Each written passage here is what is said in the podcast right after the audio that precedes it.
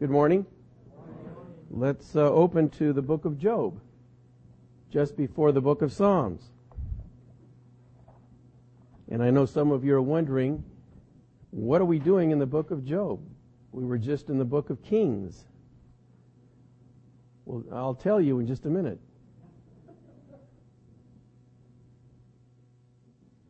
Job, chapter one. There was a man in the land of Uz whose name was Job, and that man was blameless and upright, and one who feared God and shunned evil. I think most of us here are probably familiar with the book of Job, and if you uh, uh, look up any commentaries or anything written about the book of Job, typically they say something like, yeah, the book of Job is Uh, about the uh, the question, why do the righteous suffer? Right? Did you know that that's not what the book is about? It asks the question, but really it never answers it. And people are surprised when they hear that. Uh, God gives us the circumstances be- behind this incredible trial that this man went through and his wife, but uh, he never really gives us the reason. That's very important, and we'll see that when we get into it. Um, so, but let's go ahead, since we've raised that question. Why do the righteous suffer? You know, th- why do we ask that question? Maybe we want to start there. The reason we ask it is because uh, people think that, hey, if if uh, we know God and God is going to take care of us the way we think He should, then we should never suffer. It, it, life should be a bed of roses, right? Isn't that correct? You know, that's that's where that thinking comes from. And so when people who who know God have hard times, the question is asked, you know, boy, did God slip up? Why is that person who loves God going through hard times? Well, we can answer that question. We have the New Testament, which really has a lot more on the subject than the Old Testament. First of all, uh, the, uh, the righteous suffer sometimes because of their own folly. It's, it's their own fault. They made a bad decision, a bad choice. Sin, isn't that correct? You know, we're not spared from making bad decisions and suffering from it. Secondly, we know uh, from Hebrews twelve and other places that sometimes we suffer because God is disciplining us. Okay? Finally, um, and this is where the Job, book of Job fits in, the righteous suffer often because God permits a trial to come into their life in order to test their faith. Now, uh, the teaching on this really is clearer in the New Testament than it is in the Old. For example, the book of James, uh, First Peter, other places. And God actually gives us uh, the reason. There are uh, two primary reasons why we experience a trial. The first is for us, that we might learn patience. You know, wouldn't it be nice if you could learn patience just from reading a book? But the only way you can learn patience, long-suffering, perseverance, endurance, things like that, is by enduring through hard times. Uh, well, the, the second purpose of trials in our life is that God might be glorified. And I've said this before, we, and we know this. It's one thing for us to go around as Christians, you know, when the sun is, isn't it a beautiful day? You know, to go out on a day like this and say, praise the Lord, you know. I'm healthy, my bills are paid, I got a house, I got a car, I got a wife and three kids, you know. Uh, life is good, God is good. Huh? But then the roof falls in. You see, that's the real test. And if I go out when the roof is falling in and say, you know, God is good. Now that speaks volumes. Not about me, but about my God.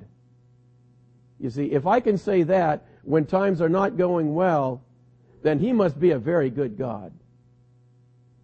And so, really, a trial gives us the opportunity to do that, to uh, proclaim the goodness and the and the greatness and the love and the wisdom of God when, from all circumstances, it doesn't appear that way, you see. So we really know this more from the New Testament uh, than the Old Testament, although um, Don and I were talking a, about a month ago, there is a great insight in Psalm one nineteen where the writer says, "It is good for me that I experienced adversity, that I might learn your statutes."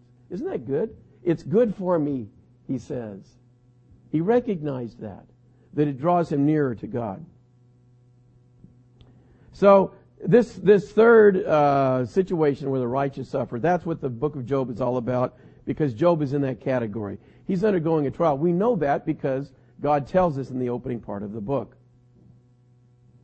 And so um, we're going to see, really, that the book, and we're only going to have two weeks to look at forty-two chapters, so we're not going to be able to look at a lot of the text. But the, if you know the book of Job, you know the vast majority of it is given over to uh, speeches by Job and his comforters. I put that in quotes because they don't do a very good job of comforting. In fact, Job keeps telling them that.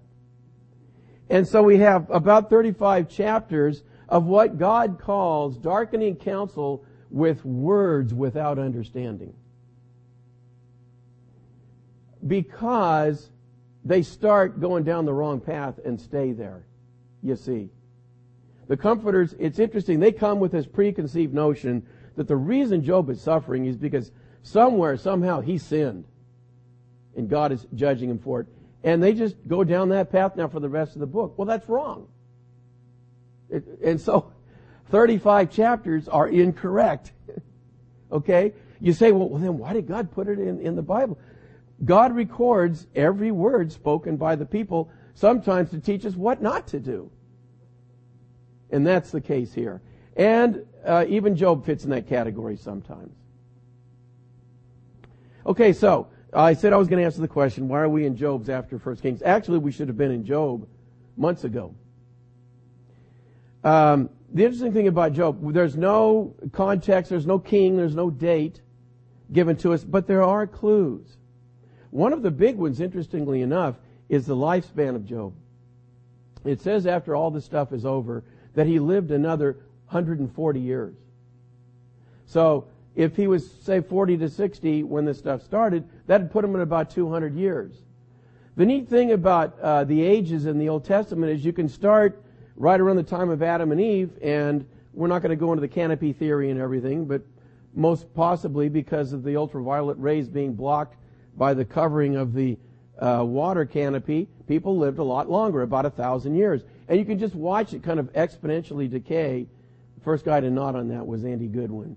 That's a well-known curve, uh, as it goes down through Genesis. And it comes down to about two hundred, right about the time of Abraham. That's confirmed by something in Job, where Job is offering sacrifices for his family. In other words, the patriarch here is the priest. Well, again, that's around the time of Abraham and Isaac and Jacob. If you go back and look at the ages, Abraham lived one hundred eighty years. His father lived about two hundred. So you put that all together. There's no mention of Jerusalem, the nation of Israel, or the law. So we're pre-Moses, pre-Joshua, probably around the time of Abraham. Okay. Um, secondly, Job is a real person, by the way. This is not some allegory. Uh, we know that because God refers to Job as a man twice later in the Bible in Ezekiel. Listen to how he talks about Job here. The word of the Lord came again to me, saying, "Son of man, when a land sins against me by persistent unfaithfulness, I will stretch out my hand against it. I will cut off its supply of bread, send famine on it, and cut off man and beast from it. Even if these three men, Noah, Daniel, and Job, were in it, they would deliver only themselves by their righteousness." What a comment, huh? What a eulogy. That, that's a pretty good company to be in, Daniel and Noah. And then later in James, my brethren, take the prophets who spoke in the name of the Lord as an example of suffering and patience. Indeed, we count them blessed who endure. You have heard of the perseverance of Job and seen the end intended by the Lord, that the Lord is very compassionate and merciful. So Job's a real guy, which is all the more astounding when we see what happened to him. Uh, we could safely say he, he may well have suffered uh, the worst catastrophe that a human being ever went through, all in one day.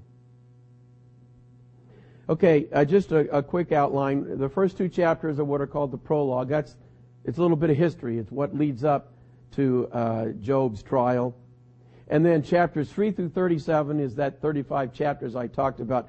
The interesting thing about that section, I remember before I was a Christian, uh, they offered at uh, my college a class called The Bible is Literature. They do that often, not at seminaries, at, at secular colleges.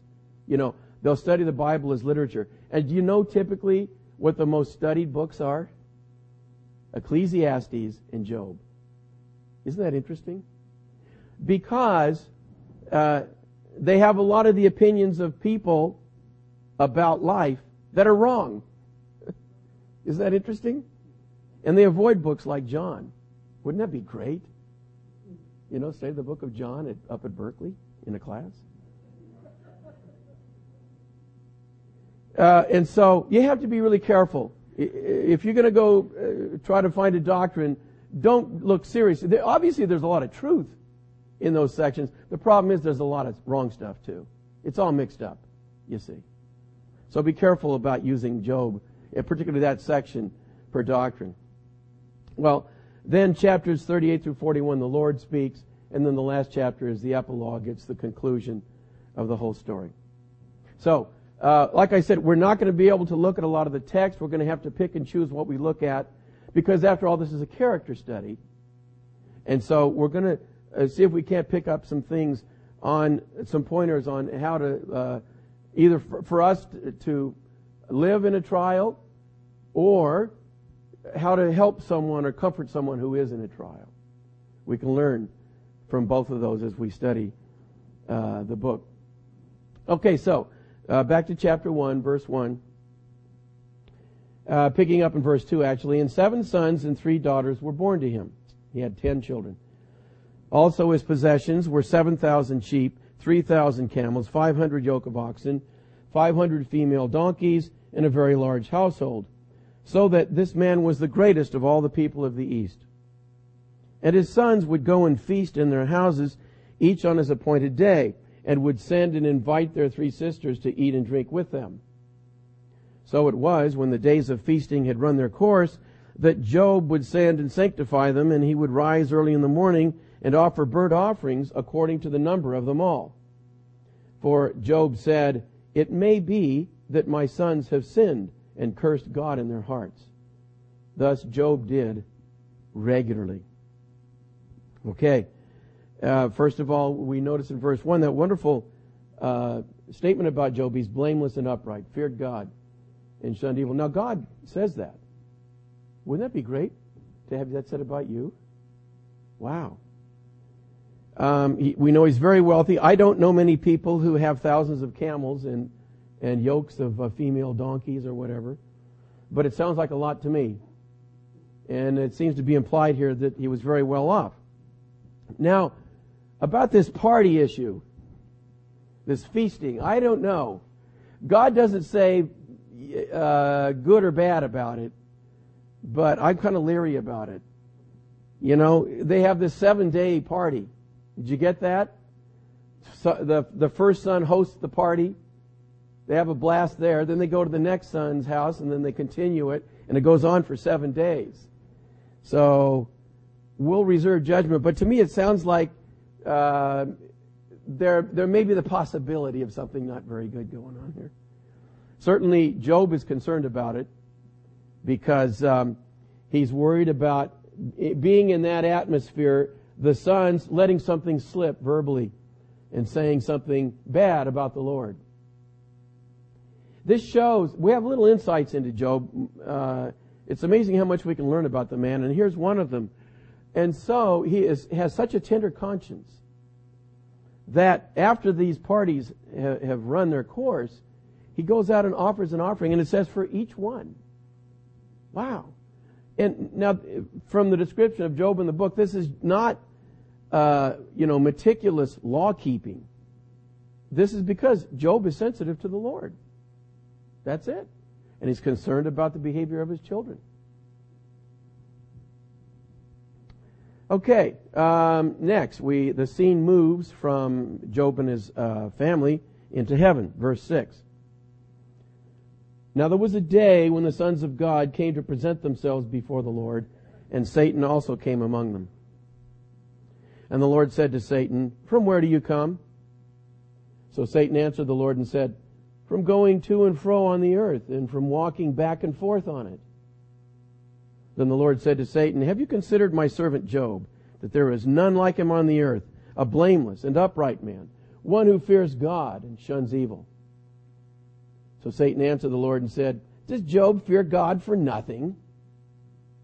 Have you not made a hedge around him, around his household, and around all that he has on every side? You have blessed the work of his hands, and his possessions have increased in the land.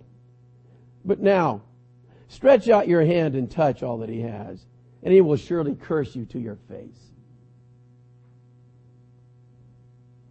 And the Lord said to Satan, "Behold, all that he has is in your power. Only do not lay a hand on his person." So Satan went out from the presence of the Lord. This is a scene Job did not know about, nor his comforters. In fact, we wouldn't know about it unless God had told us. Uh, it's interesting, the, the skeptics read this, you know, and, and they criticize it all over the place. They talk about Satan's response to God here, for example. I'll tell you, to me, this sounds just like the devil. God says, "Where have you been?" Now listen to this response. Uh, from going to and fro on the earth and from walking back and forth on it. How much information is in that answer? Zero. You know what it sounds like? I'm not going to pick on kids. I was a kid once. Okay? And I've done this. Parent, where have you been? Son or daughter, out. Or around. Uh-huh. Yeah, Tom. Right? It sounds just like that. You know, it's in, intentionally an answer that tells you absolutely nothing. It's, it's Satan saying, "I don't have to answer to you." You see? That's, it, it's the best he can do. It's, it's a uh, sass. Notice also in this that it's the Lord who first mentions Job. He's the one that brings the subject up. Now, the Lord knows what the devil's going to do. Isn't that interesting? Uh, I like this, "There's none like him on earth." That, what a what a great statement about somebody.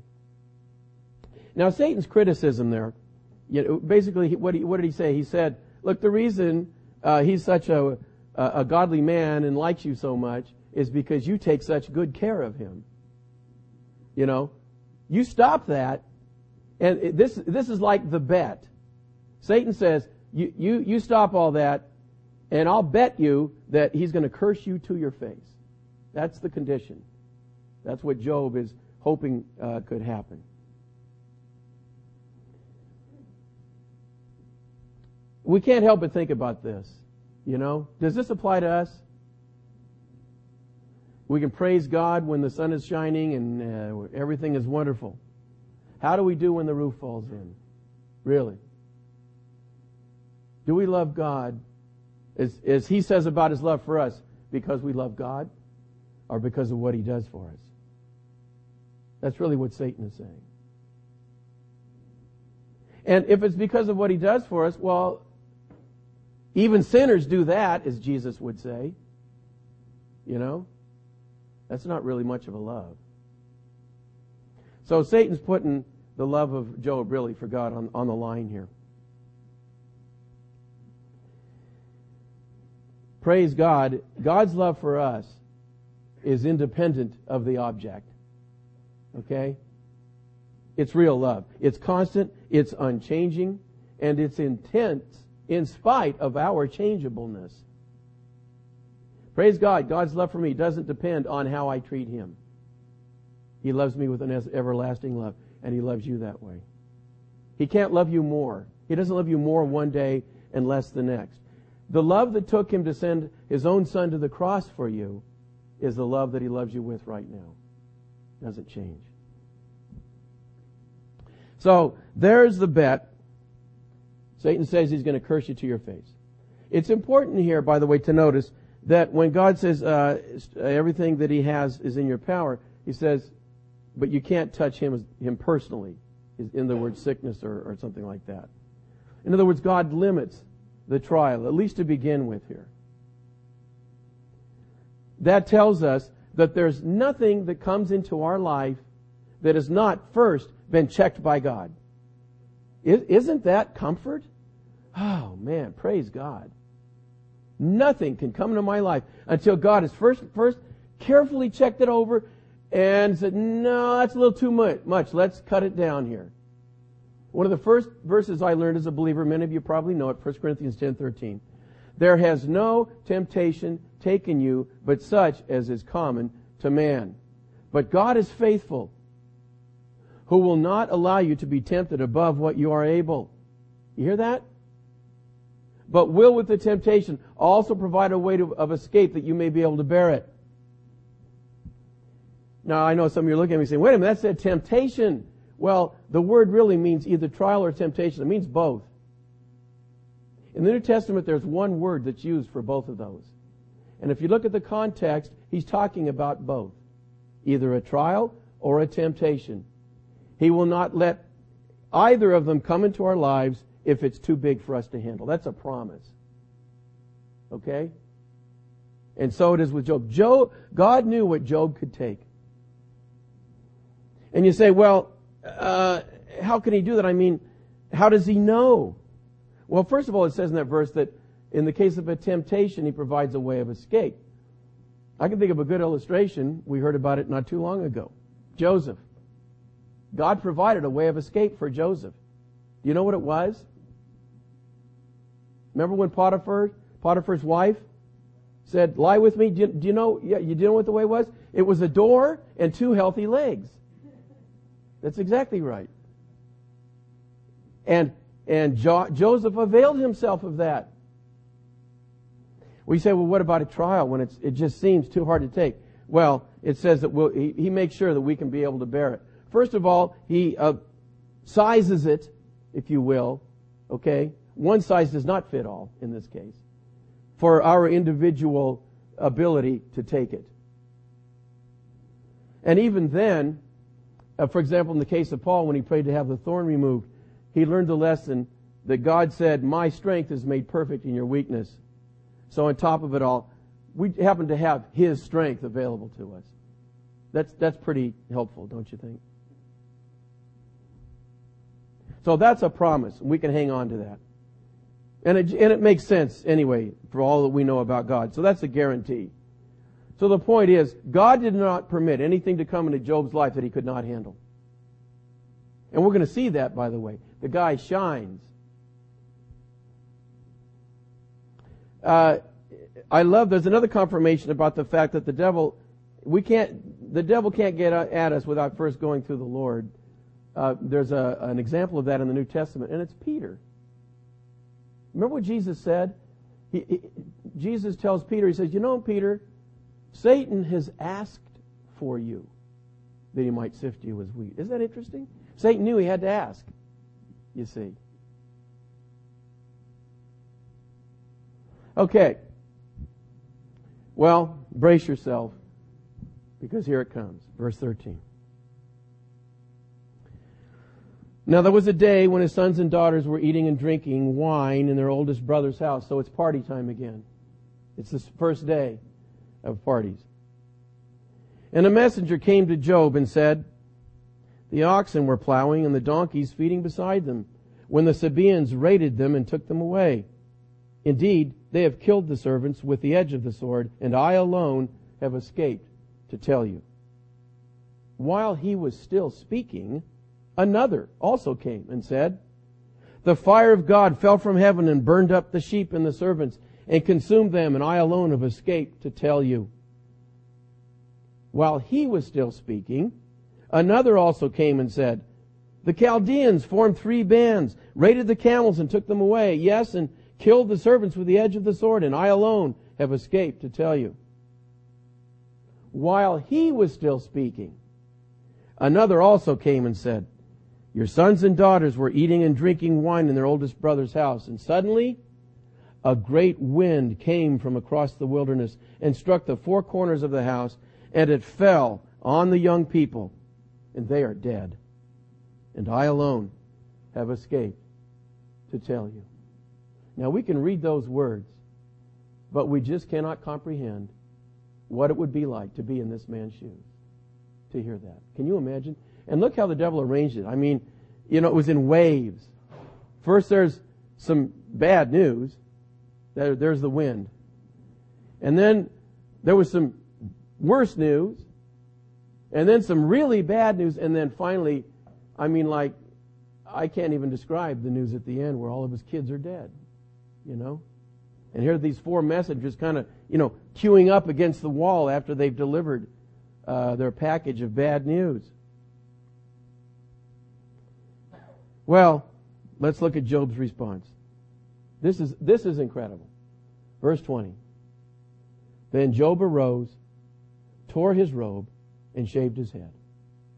And he fell to the ground, and notice, he worshipped. And he said, Naked I came from my mother's womb, and naked shall I return there. The Lord gave, and the Lord has taken away. Blessed be the name of the Lord. Wow. In all this, Job did not sin nor charge God with wrong. Well, I, I wish I could respond like this. I don't know if I would, you know. By the way, uh, we said earlier, we know this. This is what, this is what God wants us to do in the test. Does this ever glorify God or what? I mean, not only is it the right thing to say, he put it so eloquently. He's right. When he was born, what condition was he in? He owned nothing. He didn't even have clothes on him. He was naked. And so, okay, I'm back where I started from. God is good. Wow. In fact, instead of, uh, Satan said he'd curse God, what he says, blessed be the name of the Lord. Wow. And I, I just, uh, I'm in awe at this. And, of course, you know, this has been quoted for thousands of years since Job uttered the words. They're that remarkable. So, so far, Job is responding to this trial exactly the way God intends us all to respond to trials that come in our lives. This is an example to follow. Okay, well, not surprisingly, the devil's not done. And uh, I'll just uh, summarize. We're not going to uh, read all the rest of it here. But um, we have the same situation again. The devil goes before the Lord, and the Lord reminds Satan that uh, Job really uh, passed the test. And so Satan doesn't give up. He says, look, that's because you didn't allow me to touch his body. And so God then opens the door for that, and Satan, Satan uh, covers him from head to foot with uh, boils. Can you imagine that? Boy, you ever had a boil? You know, when when they get, uh, I'm sorry, we use this word in our family. We call it ripe. You know, when they're really just full, it hurts, doesn't it? Now, can you imagine? He had him from the, the sole of his feet to his head, from top to bottom, his arms, you know, his legs, his back. He's in constant pain. That's on top of all the other stuff. And and the picture is a potsherd. It's a broken piece of pottery, right? Here he is sitting in the ashes with this potsherd, it says, scraping himself. You know? That's that's what Job has been reduced to now. You talk about a trial. Okay? The only other thing that could happen would be that he died. But do you know what? That'd be great. If he would have died, be with the Lord. It's actually worse that he's kept alive.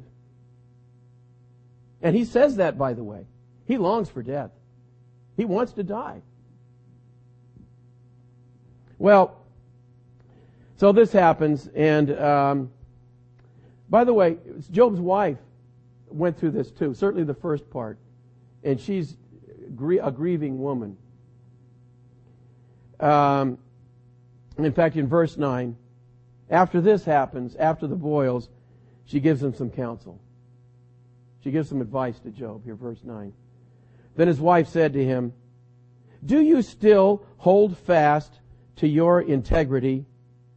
Curse God and die." And before you jump all over her, remember, she's been through the same thing, okay? This is tough. But what's interesting to me is she suggests to Job to do what the devil wants him to do. Well, incredibly, Job is like gold in this whole first section here. But he said to her, "You speak as one of the foolish women speaks." Listen to this. Here's another quotable quote. "Shall we indeed accept good from God? And shall we not accept adversity?" Isn't that good? Isn't that right? You know, look, uh, as long as God gives me good stuff, I'm happy. That's, that's the way it should be. But Job says, wait a minute. Why should we not as well receive bad stuff from God? Whatever comes from Him, since He's all wise, all powerful, and all loving, whatever it is, it's the right thing. That's what he's saying. What an insight, huh? This man knows God. I don't know if I'd be able to think this clearly, you know, in all of this. Man, what an example. And so God closes this section again with these words. In all this, Job did not sin with his lips. Wow. Okay. Uh, now we meet three new characters. Verse eleven. Now when Job's three friends heard of all this adversity that had come upon him, each one came from his own place. Eliphaz the Temanite, Bildad the Shuhite, and Zophar the Naamathite. For they had made an appointment together to come and mourn with him and to comfort him. And when they raised their eyes from afar and did not recognize him, they lifted their voices and wept. And each one tore his robe and sprinkled dust on his head toward heaven. So they sat down with him on the ground seven days and seven nights, and no one spoke a word to him, for they saw that his grief was very great. So far, everything is going great. You know, I wish it would end right here, but it doesn't. But there's a lesson here for us. We're talking about the character traits. Um, you know, we've all been through trials as believers. If you've been a believer for any period of time, you've been through a trial. Maybe you're going through one now. And it's uh, part of being a Christian, going through a trial. Also, it's part of being a Christian to comfort those who are in trials, by the way. But uh, sometimes it's hard to help someone when the trial is very hard. And we think, you know, what do I say to them? What can I say? And sometimes we make the mistake of thinking we have to give them a sermon. You know? And we come prepared with a uh, thirty-minute devotional. When sometimes, you know what the best thing to do is? Say nothing. You know, as believers, if you don't know the Lord, you're not going to relate to this. But if you know the Lord Jesus, you know there's just something about having another brother or sister there with you. Isn't that right? You know, they've come, they care, they love you. You know that. You both love the Lord. And sometimes when the trial is so great, all that's needed is just to be there and show that you care. Maybe put your arm around them. If, if you do speak, make it brief. And just point them to the Lord. Give them that upward look. Something from the Psalms maybe. But But sometimes it's best just to be quiet. In the multitude of words there wanteth not sin, it says in Proverbs. You know, and the more we talk, the more we're bound to get into trouble, like uh, Job's comforters. So I love this. They sat there with him seven days and seven nights, you know, just being there. And look, Job's not going to just suddenly jump up, well, I feel great now, you know. He's, he's going to have a heavy heart. But I think during this time, that was some comfort to him, to have his three friends just being there, you know, and staying there with him while he grieved.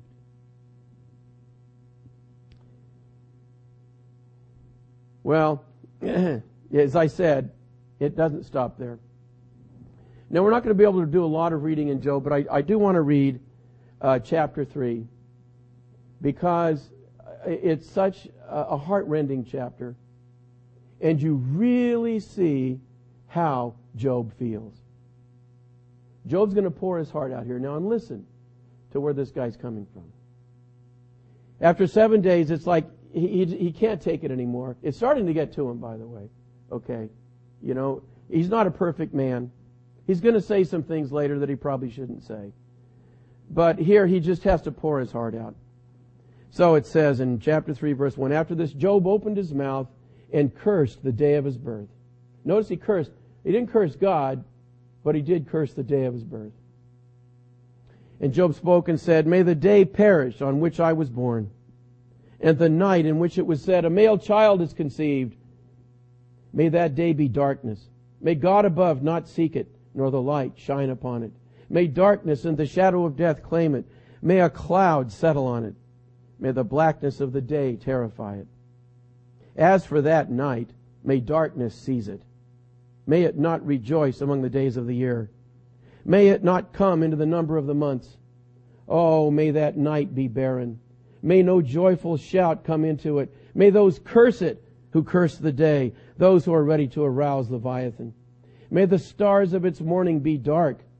May it look for light, but have none, and not see the dawning of the day. Because it did not shut up the doors of my mother's womb, nor hide sorrow from my eyes. Why did I not die at birth?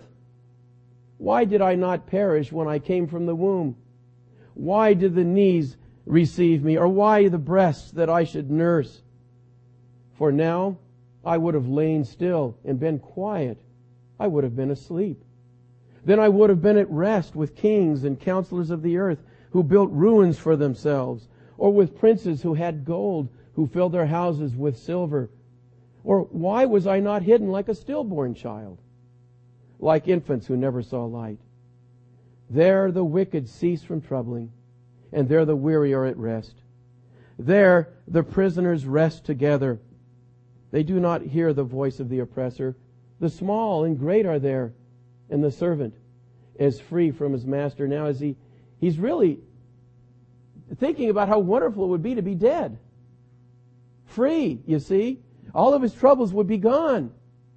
And so as he begins to, as he goes along those lines now, he really begins to savor the idea of just, I just want to be dead. And that's how he's going to end it. Why, here's, by the way, why, why, why? That's going to be uh, the repetition now throughout the conversations. Why? Why is light given to him who is in misery, and life to the bitter of soul, who long for death, but it does not come, and search for it more than hidden treasures, who rejoice exceedingly and are glad when they can find the grave? Why is light given to a man whose way is hidden, and whom God has hedged in? For my sighing comes before I eat, and my groanings pour out like water. For the thing I greatly feared has come upon me, and what I dreaded has happened to me. I am not at ease, nor am I quiet. I have no rest, for trouble comes. Wow. Makes you want to cry. He's aching. Job is aching with misery and sorrow. He just wants to die. Death would be freedom from all of his suffering. It would all stop. And, and you can see the longing uh, that he, he uh, describes death with. Here he says in the end, wait, basically what he says is, my worst fears have come true. My, my worst nightmare is a reality. Imagine the worst thing you could think happening to yourself, and then it happens. That's what Job is saying. He says he has no rest. Uh, he can't eat. He can't sleep. No quiet of soul. He's constantly reminded of his of his sorrows and his troubles. His trouble, his agony are constant. No let up. If he thinks about his, his life, he thinks of his children, the memories, his goods, his possessions. They're all gone. The future. Pain. Constant pain. No reason for living. Except one small one. God's keeping him alive. And as long as God gives him breath, then it's God's will for him to live. And I think Job knows that. Now, the kicker here is going to be that um, the comforters have heard Job speak, and they're going to take issue with what he said. Uh, one of the phrases that he says particularly galls them, and it's uh, verse twenty-three. Why is light given to a man whose way is hidden and whom God has hedged in? They they think that he is intimating that uh, God is unfair. Later he's going to say that. And so they're going to jump all over that. But now, you know, it's not hard to understand what Job is saying there. He's saying, I'm trapped. I feel trapped by my suffering. I can't get away from it. It would be great to go somewhere, you know, like you leave a building and you go over there. I'd like to be able to go away, but I can't. I'm hedged in. And this is one of the problems with the comforters. They they really don't listen, by the way, which is a lesson for us. It sounds like a simple thing to learn in life, to listen to people, doesn't it? You know, too often, we don't. We really don't listen to what people are saying. Sometimes it's because we're not interested. Sometimes it's because we're more interested in what we're about to say. That's certainly the case with Job's comforters. If ever a man needed to be listened to and helped, it was Job. But you're going to see over and over again, they just don't get it. They don't, they're not listening. The other problem is going to, that's going to be with the comforters is they come with the preconceived notion. Look, think about it. They've seen, they've known Job, they've known his prosperity. All of a sudden, look, this is not a coincidence. He loses all of his possessions, his servants, all of his kids die, you know, on the same day. That's not a coincidence. It must be. There's a secret life of Job that we don't know about. There's some great hidden sin. Okay? And they come with that idea, and they don't let go of it. And they spend the time trying to convince Job, look, look around somewhere. There's a sin that you've got to account for. And they waste all that time. Not only not comforting Job, up here, not comforting Job, but making a situation worse. So, uh, but this picture of being trapped, by the way, when I when I read that, you know, somebody else spoke a lot like that. It was Jeremiah in the book of Lamentations. Listen to this. And, and by the way, Jeremiah was a weeping prophet. He was in a similar situation. The guy was just crying his eyes out over the judgment of Israel and Jerusalem in particular. Listen to what Jeremiah said, talking about God. He has aged my flesh and my skin and broken my bones. He has besieged me and surrounded me with bitterness and woe. He has set me in dark places like the dead of long ago. He has hedged me in so that I cannot get out. He has made my chain heavy. Even when I cry and shout, he shuts out my prayer. Just like like Job. You ever been there? When your your troubles are so great, you just can't get away from them. That's all you see. It's all you can think about. That's the picture here. Okay, well, I need some relief from this. I don't know about you. But first of all, let me say, if you don't know the Lord Jesus, this is a picture of hell. You're trapped, you're suffering, you're weeping. The problem there is it's never going to end. But uh, if you know Lord Jesus Christ, listen, this is for you. And I heard a loud voice from heaven saying, behold, the tabernacle of God is with men, and he will dwell with them, and they shall be his people. God himself will be with them and be their God. And God will wipe away every tear from their eyes. There shall be no more death, nor sorrow, nor crying. There shall be no more pain. For the former things have passed away. That's true. That is a real thing that's going to happen.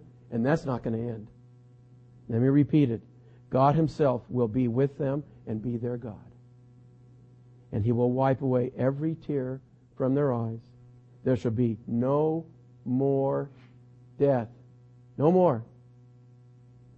No more sorrow. No more crying.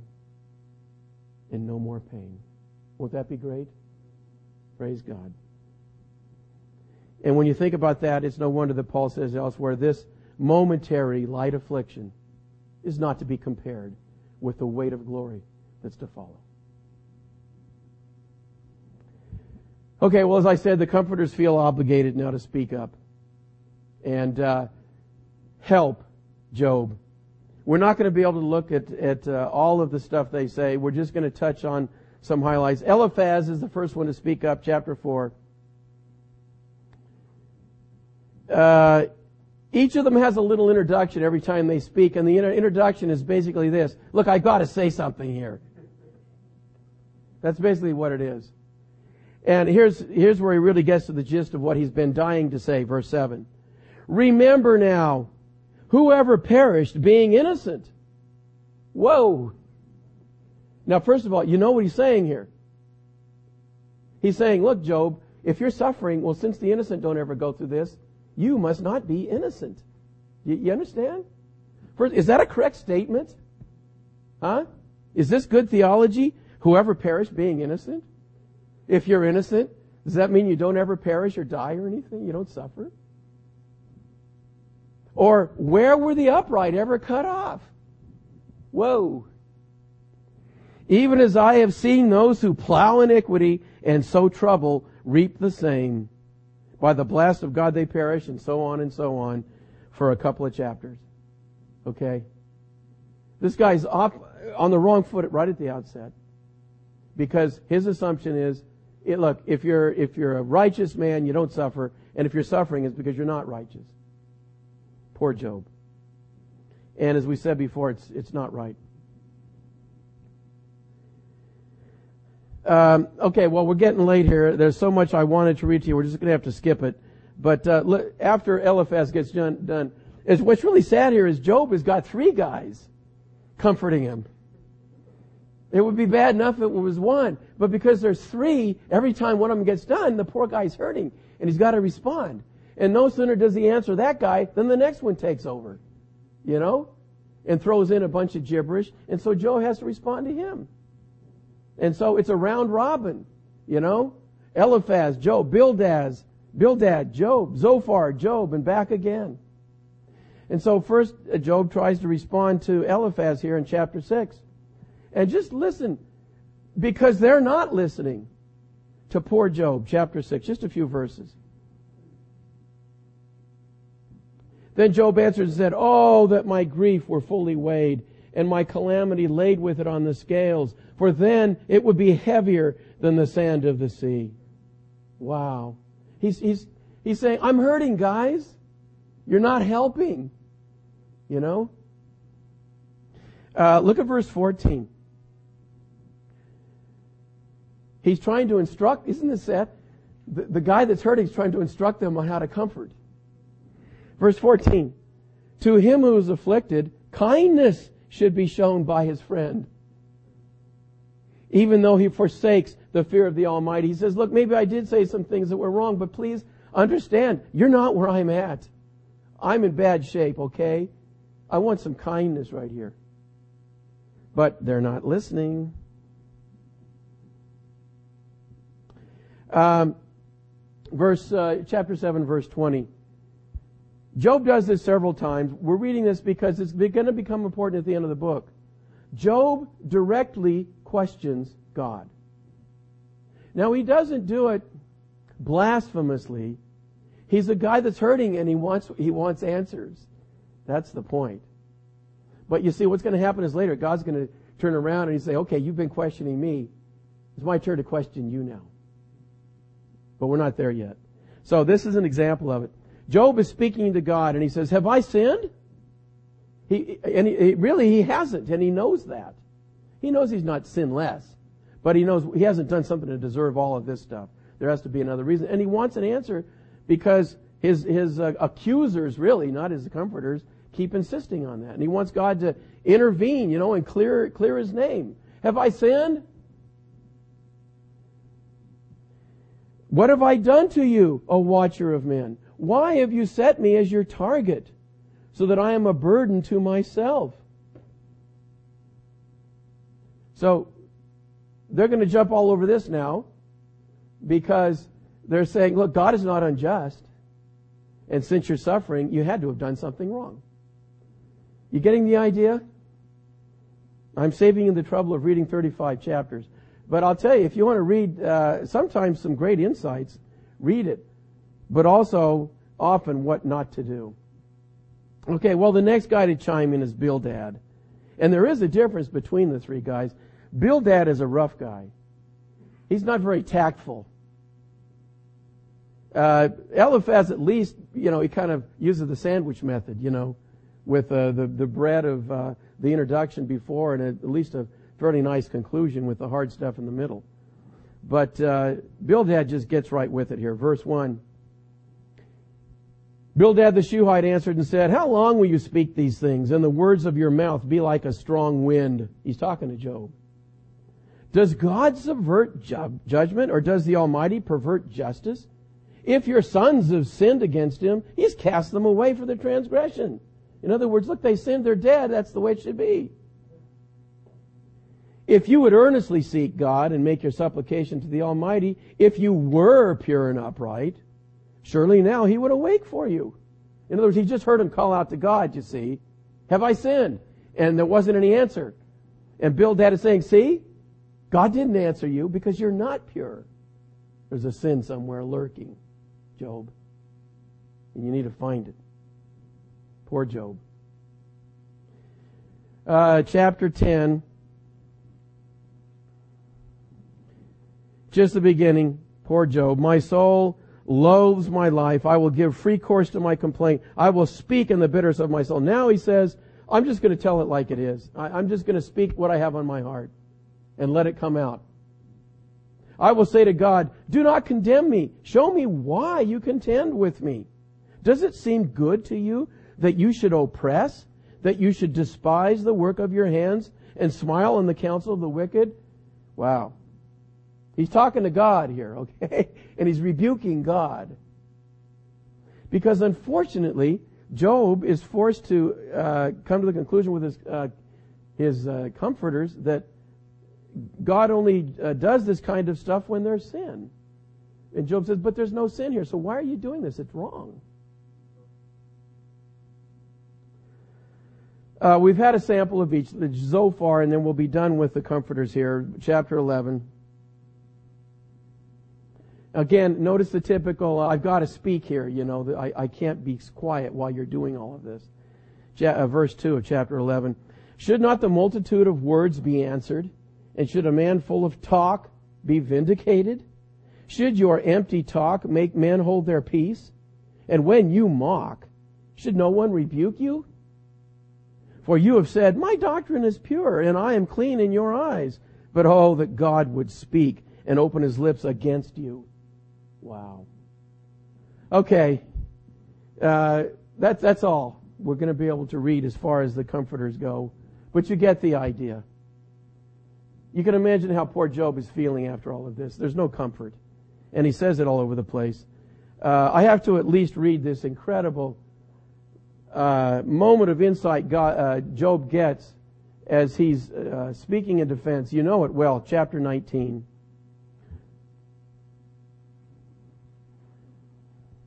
Listen to this.